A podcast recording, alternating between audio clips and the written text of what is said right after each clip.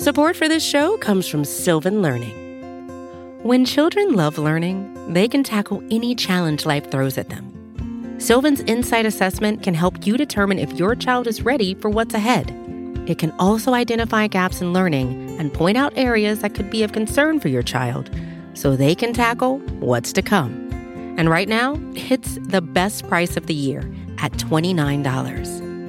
Go to sylvan29.com to learn more and get your child's assessment for only $29. That's S Y L V A N 29.com.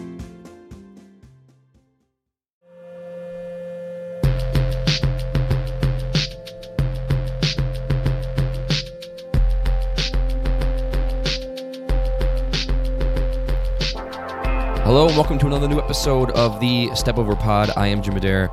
With me as always is Max. In game one, the Sixers looked like crapaport, but in game two, it looked like they were backpaport. Ooh, wow. Yeah, no, it was a long one, and it was very bad. Yeah, very topical. You know, it's like, I'm like a late night host. It was very Jay Leno of me because Jay Leno was the worst one. Uh, but yeah, uh, we are back. Uh, this is our first uh, uh, mid playoff uh, uh, playoffs in in action pod. Uh, game one and game two, uh, very very different games. We are currently recording this is Wednesday, so game three is tomorrow. Uh, most of you will probably end up hearing it when when game three is today. So happy game three day, everybody. Um, we saw two very different teams, uh, two very different games. Um, before we get into kind of more individual things about those and the games going forward, uh, what were kind of like the the big takeaways for you, Max, from game one and game two, or maybe even just uh, uh, taking them together? How do you feel about about the way the team is playing and the team as they are right now? You know, to be honest, it's it's kind of hard to know what to take from it, just because I feel like this has kind of been this is kind of what we talked about last time, but I feel like it's kind of been the story throughout the season where there just hasn't been, uh, I guess, a, like a common narrative or theme or whatever. Um, it, it's felt really disjointed, right? Like they'll look really good for three or four games straight or for a couple weeks, and then go through a stretch where they don't, and go back and forth within that, and like. I'm not totally convinced like oh they've turned the corner, but Right. um, I thought this was the most. I guess the most I feel like they've played like a team in the last maybe three weeks. Um, you know, it just felt like.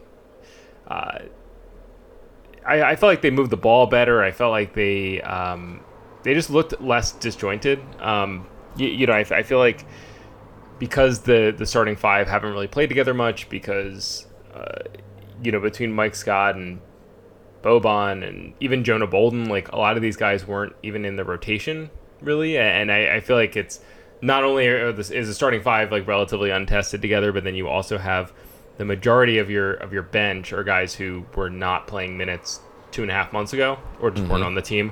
Uh, I felt like this was promising in, the sense that you know obviously they hit shots. Uh, you know, it- it's uh, you you got you got production from guys who'd really been struggling, but I think the more the more impressive thing to me was like it just felt like things flowed. They got open open looks.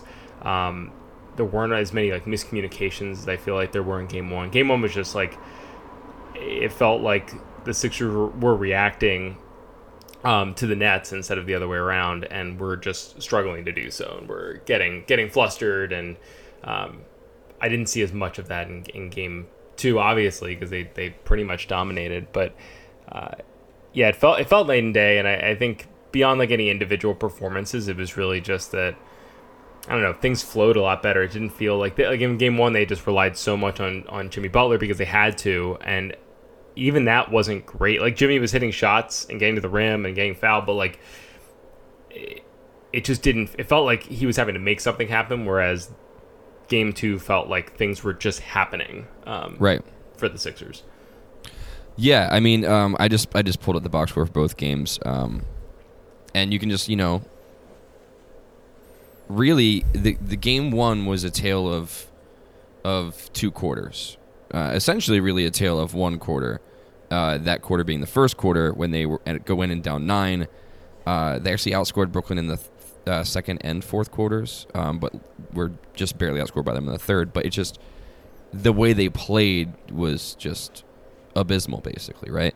Um, and I think it's kind of like you said, it's it's kind of like how this team has been recently with the ups and downs because we've seen four different teams in this series, right? We saw the game one and game two Nets and the game one and game two Sixers. The Sixers were both the worst of the four and the best of the four in these two games. The worst, the worst team we've seen on the floor this series has been the Game One Sixers, and the best team we've seen by far has been the Game Two Sixers. Right? Um, Yeah. Just looking at very basic numbers, uh, in in Game One, their effective field goal percentage was forty two point four percent. Uh, in Game Two, it was sixty point seven.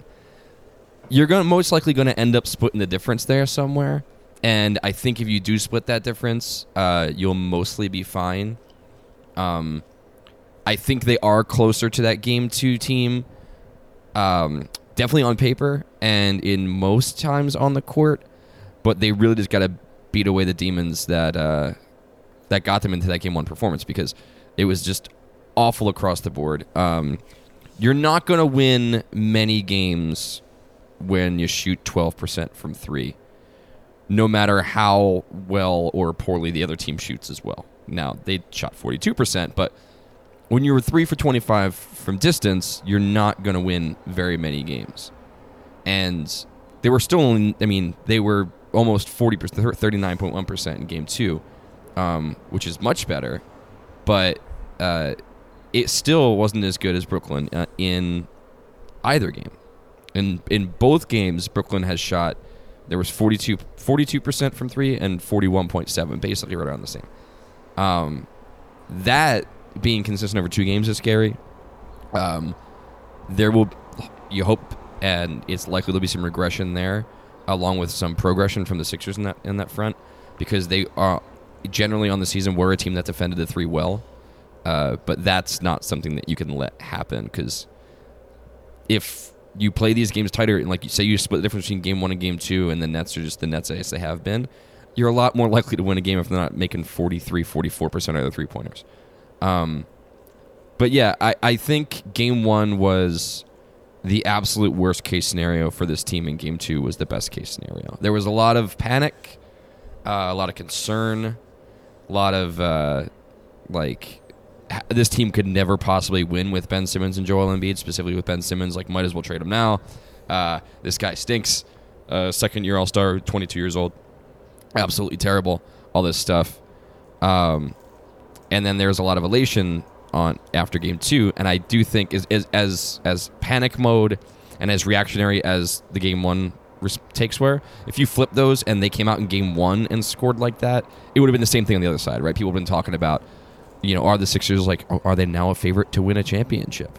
Right? They came out and scored. They went twenty-one and two, two and a half minutes into the third quarter. Like that's a very hard thing. That doesn't happen very often. Um, especially with a team who like consistently is not. You watch so many other teams in the playoffs, um, and every every team pretty much that's in the playoffs. This is the cream of the crop. Has a player that basically who you had hoped uh, Markelle Fultz was going to be, right? Not to bring up he who should not be named, but you look at uh, Dame Lillard, right?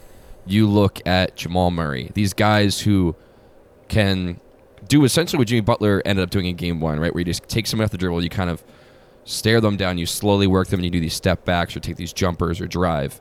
But Butler can't be relied on to do that because first of all, he's just in in more often than not is not being your point guard, and he's also just used a lot more efficiently in other facets of the game.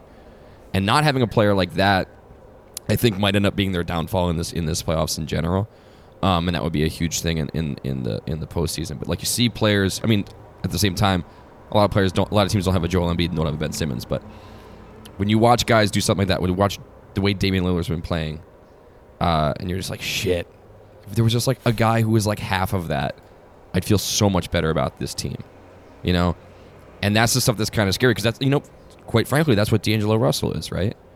And I think that's why the Nets just look more like your your standard playoff NBA team, right? They're they're built like that, one through five.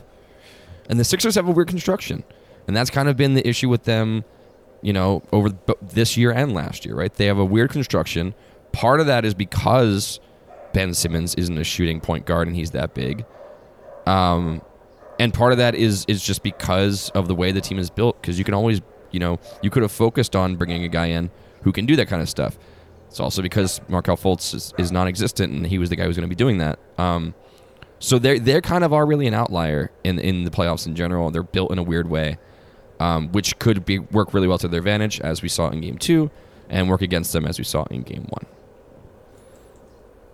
Yeah, I, I thought I thought too like consistently through both games, uh, it, it, kind of ended up being what we said was maybe the worst case scenario, or the scenario where we saw um, maybe the Nets having having a, a, an avenue to to contend to win the series, and that was mm-hmm. like guys other than D'Angelo Russell stepping up, right? Like Caris right. LeVert and Spencer Dinwiddie, and and that's really happened. Joe Harris, point. yeah, Joe Harris. It's like, and that that has basically well off the i mean their bench has has scored like i think they're averaging almost 70 points a game and some of that is a little inflated because they were playing uh, bench guys the entire fourth quarter of that game and like right.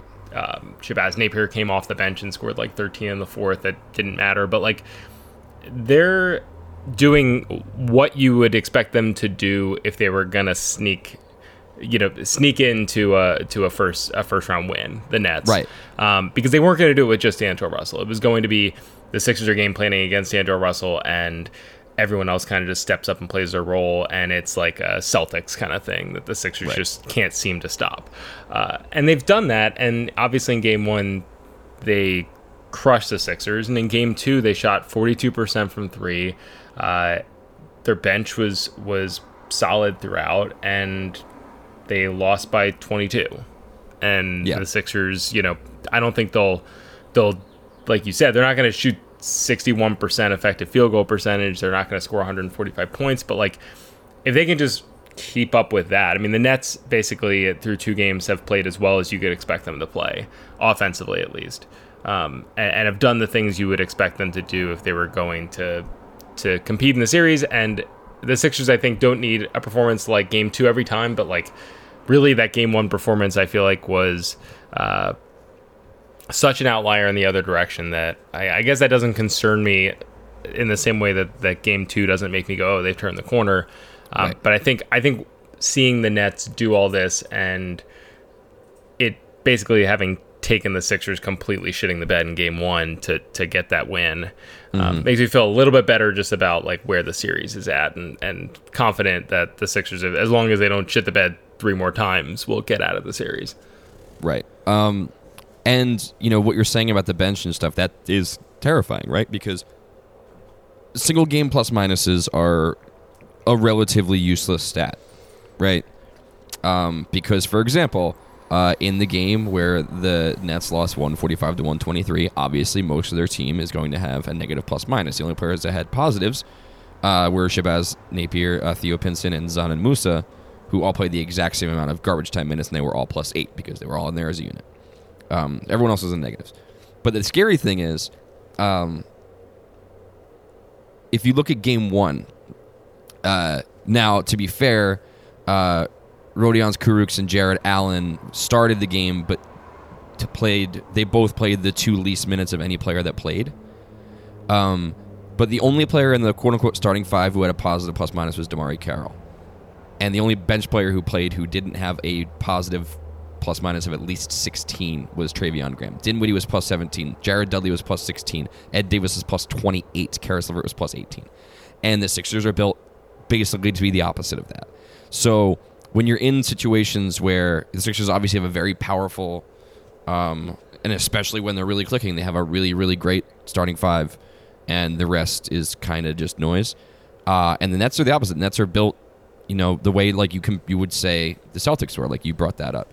Uh, they're built where their starting five isn't necessarily their five best players. Um, and that can be really dangerous, especially when you have you know bench unit versus bench unit out there, and that's when bad things happen. So that's a concern going forward too. But I did want to ask this. I believe Max. Um, before we get into kind of talking about going forward, uh, I want to take a quick break in a second. But I wanted to ask you, give you the opportunity. I believe, and I may be incorrect. Did you say for this series? Did you say Sixers and five or Sixers and six? I believe I said Sixers and five. Were you Sixers you, and six? I was in five. Do you want to, to redo your position? I don't. I, don't think, want I think to. they win. I think they win in five still. I don't. I think Brooklyn comes out and wins game three, honestly, after being, uh, quite frankly, embarrassed. After the Sixers were quite frankly embarrassed, and there's trade that back and forth. Uh, they will be in Brooklyn. I expect there to be a decent cadre of, of Sixers fans that made the trip up. I hope so. Um, but being in home court, having those extra days off to really stew in that loss, um, I think the Nets will squeak this one out and then the Sixers run the table in the rest of the series. So I'm changing it to Sixers and six. Okay. I know it betrays my whole "fuck you" winning the chip attitude, which I did carry through game one. By the way, people get very mad at me online about it, but I'm like, look, I'm having fun here. Had a couple of ciders, watching the game with my friends, having a good time. Uh, so I'll change it to six, but I still think they get the series. I, I respect the, the Sixers in six, but I, I think I guess for me, I'd be I'd be pretty concerned if they lose game three. Like if they drop one, I, I would hope that it's game four or five because if they come out after after game two and are just like, oh, we're good and get complacent, and the and the Nets are the ones who are you know motivated coming off of game two, I just feel like that's a really bad sign. Like See, they got I- absolutely embarrassed in game one to to come out strong in game two and then just like immediately take their foot off the gas would surprise me. I think if they get up two one, I could see that, or even I don't see. Yeah, I don't see it being a take a foot off the gas situation. I think I see it being a really physical and chippy game, as we have seen things happen so far. I see maybe there being some teas, maybe there being some some extracurriculars going on of some sort. Uh, and I think it's just because it's an ugly game that the Nets eke out. I don't think it's going to be a decisive win for either team, actually, quite frankly. Um, and uh, by the way, that's like the fifth time I say quite frankly. And with that and the receding hairline, I think I've been possessed by the spirit of Stephen A. Smith. um, but yeah, I don't see this being crazy decisive for either team. Hope I'm wrong, obviously, uh, for the, in the Sixers' uh, advantage. But I could see this being a nail biter, just kind of you know street brawl, like a you know 103 101 game that the Nets eke out, and then the Sixers just come back and, and you know guns blazing and take the rest of the series. I like that in today's NBA, a 103 101 is like a, a hard fought. It's like it's like a Yeah. 10-7 NFL game from 10 years ago. Yeah, actually, so this is a quick aside. Actually, you know what? We'll get to that in a second. Let's take a quick break. Let's let's do that. Support for this show comes from Sylvan Learning. As a parent, you want your child to have every opportunity, but giving them the tools they need to tackle every challenge, that takes a team. Now more than ever, educational support tailored exactly to what your child needs can make all the difference. That's why parents have trusted Sylvan Learning for 45 years as the ultimate teammate in their child's educational journey, instilling in them a love for learning and a passion for reaching the next level. And Sylvan's Insight Assessment can identify gaps in learning and areas that could be of concern for your child. It's a 360 degree view into your child's learning that you can't find anywhere else and helps ensure that your child didn't miss something in school that might put them at a disadvantage in the future. And right now, it's the best price of the year at $29. Go to sylvan29.com to learn more and get your child's assessment for only $29. That's S Y L V A N 29.com. All right, we're back. Uh, quick aside. Um, I maybe I should have fact checked on that break, but I'm not going to. Um, I read a piece. Uh, I believe it was from the L.A. Times uh, when I was eating lunch yesterday, and it was about uh, the Clippers. I believe television broadcaster whose name I cannot recall, uh, who often has the uh, the kind of the go-to line during his broadcast to, you know, more often than not, first team to 100 wins um, and it was about you know is that factually correct um, and uh, whoever wrote this uh, did i believe it was the la times you can look this up and i apologize for not knowing the person's name either. Um, they looked at 27 like the last 23 years of nba basketball so it was like 27000 games. And uh, it turns out the team that reached 100 uh, first won 94% of the games. Wow.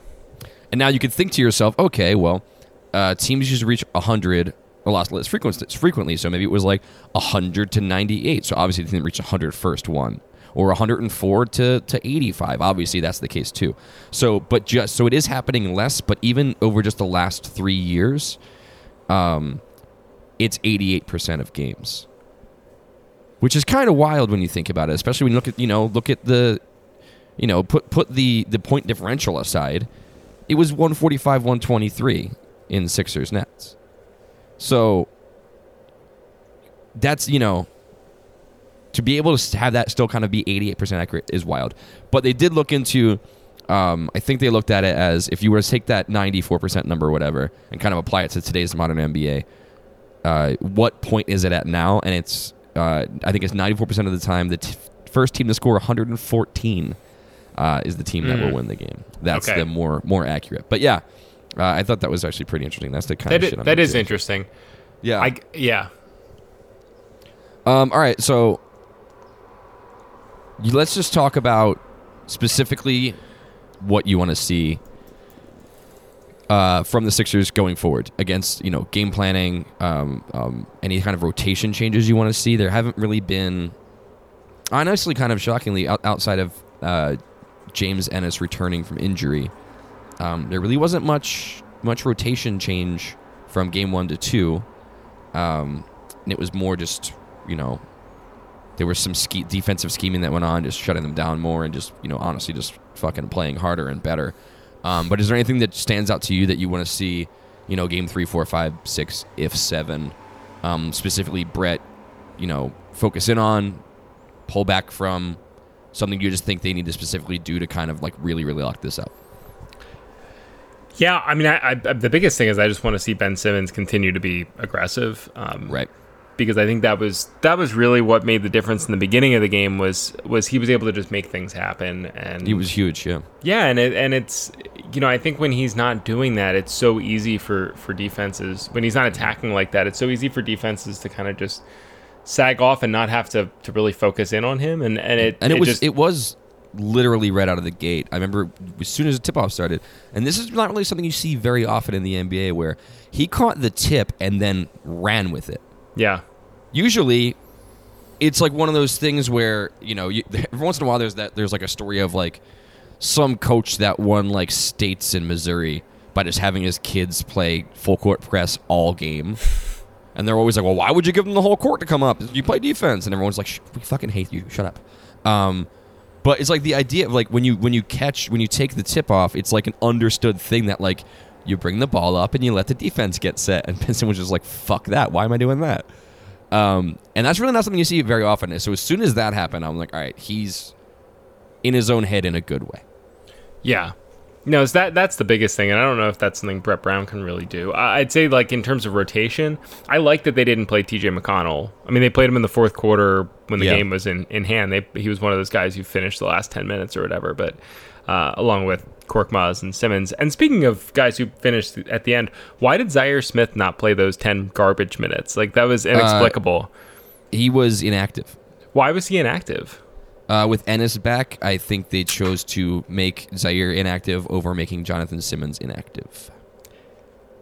That's a better question. Is why that? Why why uh, why No, Jonathan I- Simmons I- at this point? That I didn't even realize- I didn't realize same side as you because- there. yeah. he was in a suit. Huh? I just didn't notice that. Um, Mhm. yeah, I I don't get what Jonathan Simmons really brings to the table, and like you're only hopefully you're only playing Jonathan Simmons as a victory cigar or whatever the opposite of that the defeat cigarette.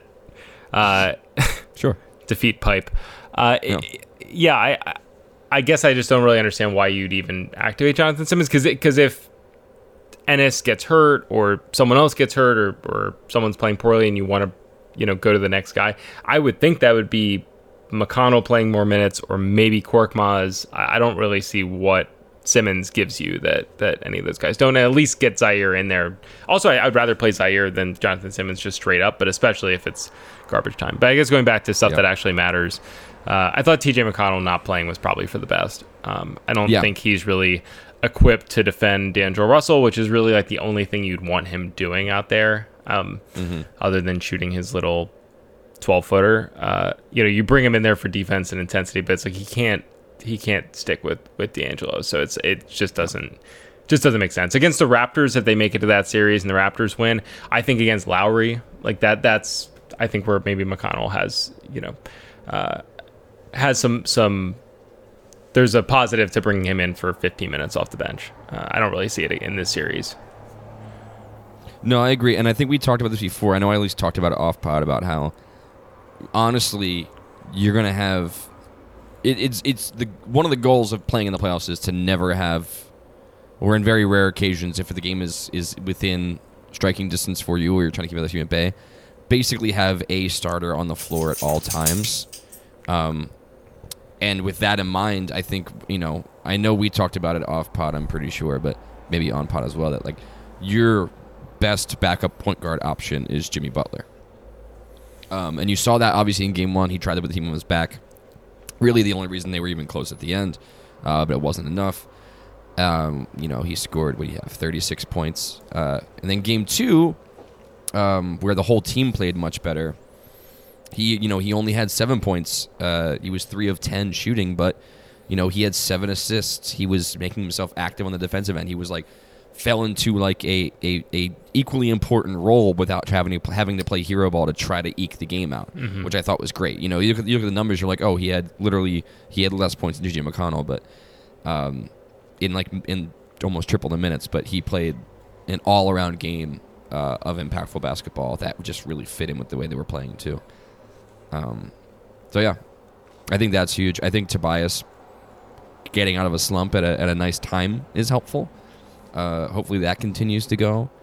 Uh, obviously, Embiid being able to play and being able to play, you know, legit minutes is big. I know, like Boban was, you know, unreal and like hilariously great, uh, sixteen and eight uh, in the last game. But ideally, you probably don't want Boban out there for almost twenty minutes. I mean, Boban played 18, 15, and Joel played 20, 55.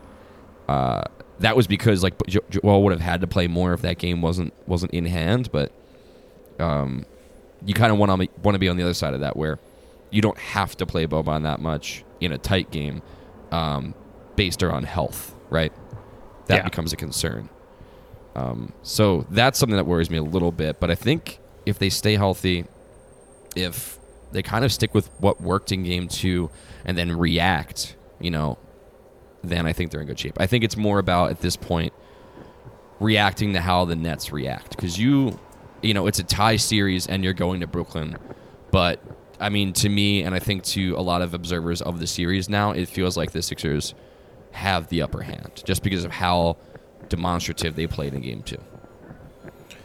I agree. Um, I thought speaking of Boban, low key, he has been, other than Mike Scott, like their most important role player off the, off the bench. Mm-hmm. Uh, yeah. You know, I I kind of feel like I almost want to see them play Boban more uh, than they're playing him now.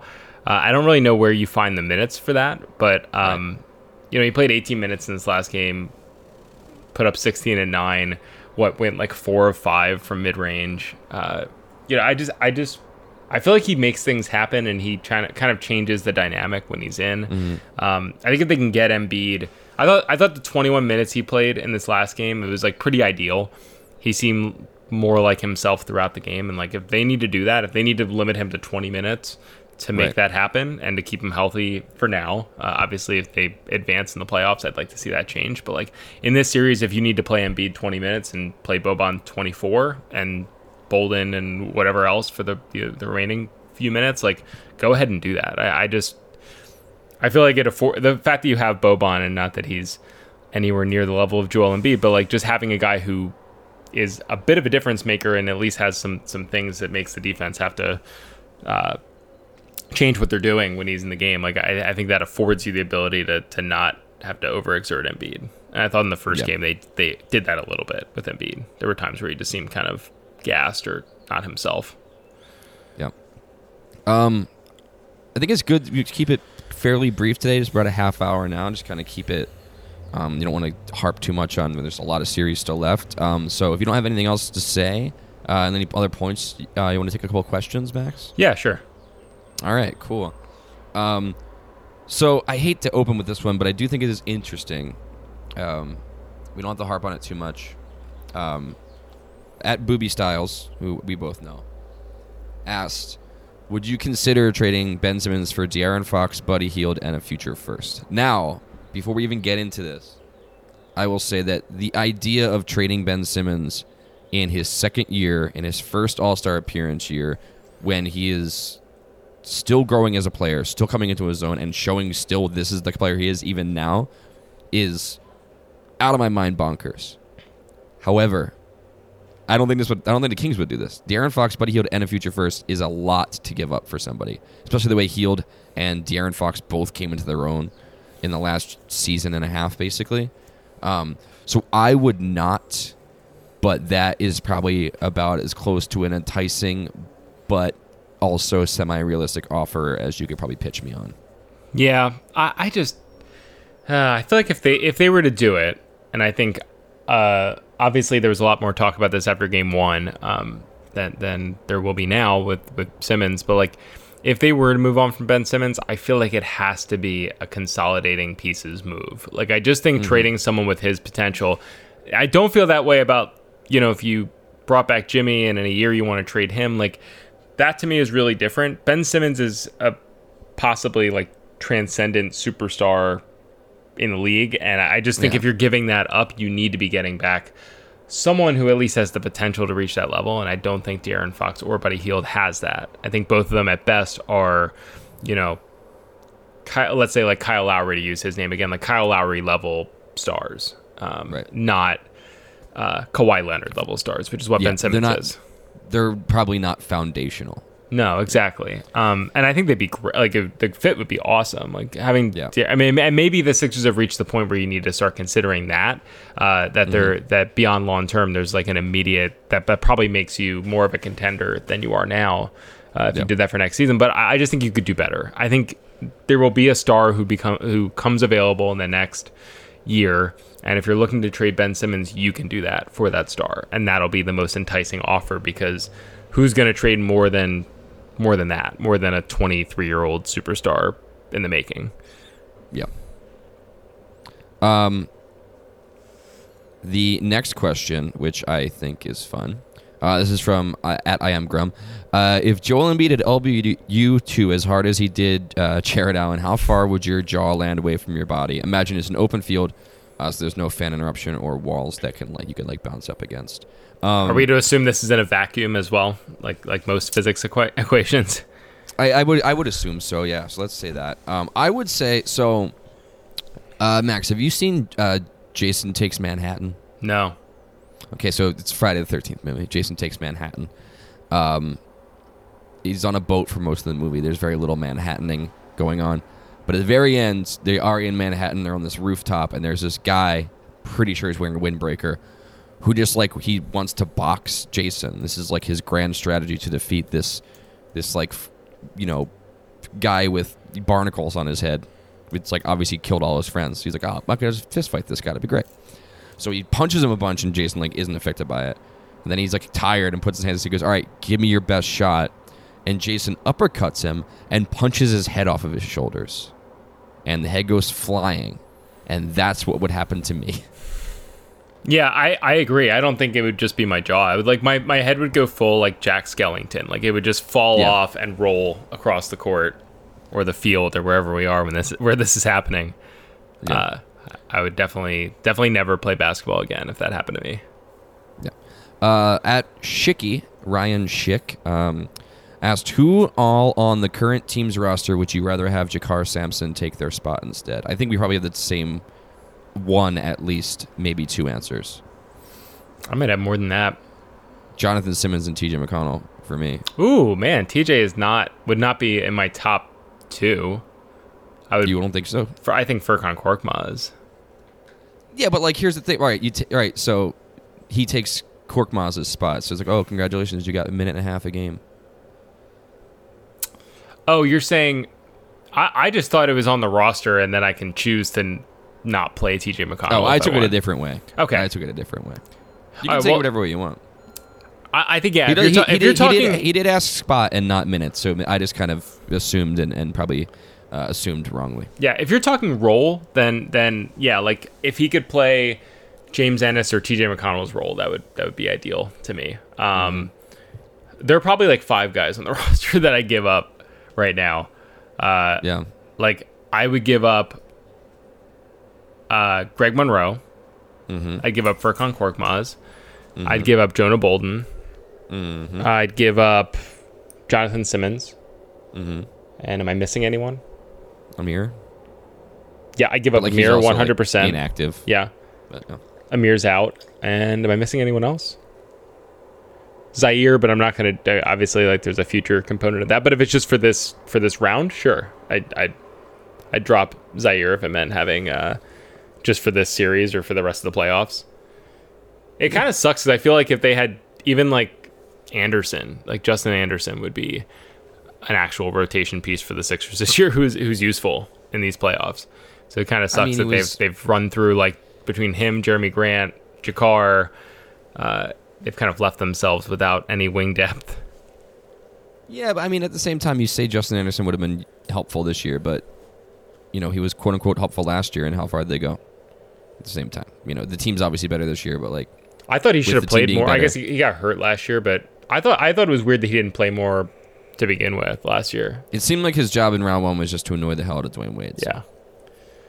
Yeah. Um, Dr. Bunsen Honeydew at Big, Ted, Big Head Ted asked, uh, this is probably more for you because I don't travel a ton, but I do have an answer for this, which is favorite opposing stadium slash venue you've ever been to and why? Any sport. Ooh, any uh, while you're stuff. thinking, because you have you have many many more to think about. Um, I will just say that mine is Wrigley Field, which I went to when I was like 10 years old for free on an airplane obviously, uh, because I won a paper airplane flying contest. I was one of a dozen winners of a paper airplane flying contest, and the prize was a day trip to Chicago. This And we got this whole the- Mm-hmm. this whole situation sounds like it was 1937. It like does. yeah. you won a paper airplane flying contest and were brought to Chicago, where you went to Wrigley Field the- to watch the, the- Cubs play. for the World's Fair, obviously. yes. uh, on a, on a real live airplane, aeroplane. Uh, yeah, no, we just did that. It was really cool. Uh, Cubs Phils. I think it was one of the years that Morin, Mickey Morandini was on the Cubs. Um, I could be swapping that with Doug Glanville in my head. It might be that. Uh, probably Glanville actually makes more sense, yeah, time wise. But yeah, uh, Wrigley Field. it's tough because I don't really like baseball, and I feel like that's, you know, that that's where the unique, you know, stadiums Yeah, that's, or that's what the or whatever character are. is yeah. when it comes to the actual venue itself. Yeah, like I've been to Wrigley, and Wrigley's really cool, but I wouldn't say that was like my favorite experience. I'd probably say I'd probably say Madison Square Garden. Like it just Mm. there's something really cool about it. Um, it like it's a unique looking arena. The energy when it's a good game is is really solid. Like I've been to Sixers Mm-hmm. games there. Um, other than that, I actually really like the old Sleep Train arena, the old King. Before I haven't been to the new Kings arena, but their old arena was actually kind of cool. It was like a piece of shit, but it, it Yeah. was it kind of reminded me of the Spectrum a little bit. Um, but it had like literally like wooden uh, bleachers like leading up to the like the the floor is or the the floor goes like right up to where the seats start, and then there was like just the whole thing was so janky. It kind of like had a lot of like palestra like fixtures and stuff just because it was so old and like cement and wood and stuff. Uh, I thought that was cool. Um, other than that, I'd probably say uh, I'd probably say uh, uh, Moda Center, Rose Garden um, in Portland is really cool. There's like kind of a similar vibe. It's like a little bit older and just packed, and it's a basketball focused arena instead of being like a hockey arena that can Right. also have basketball. Yeah, those combo arenas, or they're they're like when you had a, a cafeteria slash auditorium uh, in in grade school. You know, the combo thing. Um, just got a couple more. Uh, this was from at Stake CSS two one five, and I had to ask for clarification on this. Um, it says, "How do you feel about being known more for an ad on a podcast rather than an actual podcast?" So I sent that tweet to you and two of our friends, Patrick and John, John Barchard, and John clarified that uh, apparently our ad plays all the time on a bunch of different of the SB Nation network podcasts, which is cool. One, it's cool, but two, man, it makes me wish that we did a better job with that ad. Yeah, good thing I don't listen to podcasts, or that would be uh, No. that'd be really embarrassing. to hear that all the time. Don't actually listen to sports podcasts. That is true. Um, Nothing, nothing against people who do them, but yeah. So yeah, if you hear our voice all the time on other podcasts and you're annoyed by it, like I guess are bad, but also not our fault. True. And also listen Uh, to the Step Over Pod. What's uh, Um, what's our last question? Our last question uh, is from Andrew Quinlan at Andrew Quinlan three. Which Sixer from last year's team, excluding Coven Dario, would help the most right now? So, uh, just so you're aware, if you exclude uh, Coven Dario, the only uh, people who played any playoff minutes last year that aren't here this year, um, specific to the playoffs only, or Jerryd Bayless, Richaun Holmes, Markelle Fultz, Justin Anderson, uh, Belinelli, and Ilyasova. But then also, if you go to the regular season, uh, you have Timothé Luwawu-Cabarrot, you have Trevor Booker, you have James Young, you have Nick Stauskas, you have Jahlil Okafor, you have James Michael McAdoo, you have Jacob Pullen. Um, I think, honestly, like like to me, that's got it. Just basically comes down to uh, Belinelli, Ilyasova. Um, and honestly, I think I'd go with Ersan on that one. I would too. Yeah, because Belinelli has the, sh- the long distance shooting, obviously, um, and that definitely helped in the playoffs last year. But I think, you know, taking charges for one, offensive boards uh, for another. Um, he's a much worse free throw shooter, but I think that just he off Ilyasova would just offer you a little bit more. Not the world's greatest decision maker on when it comes to when to attempt three pointers sometimes. Um, but I think he would just give you more, especially, and I think he might fit this roster honestly a little bit better. I, I agree with all of that. Um, also, I'd love to see Ersan Ilyasova and, and Boban out on the floor together, just grabbing, popping flat-footed rebounds, tapping them to Oh, each yeah. other seven times in a row before finally coming down with it. Yeah, absolutely. I agree with you on that. Um, so that's all we got. Uh, I guess we should probably wrap it up. Uh, we will um, obviously be uh, watching the game, the series as it shakes out. We will probably just feel it out, uh, see how the series looks for when we actually do our next one. Um, and then yeah, we will uh, we will talk to you next time um, as the series unfolds, and hopefully there will not be any sense of panic in our voices next time you hear them. I really hope so. I hope so too. So uh, thanks for listening, and we will talk to you then. See ya.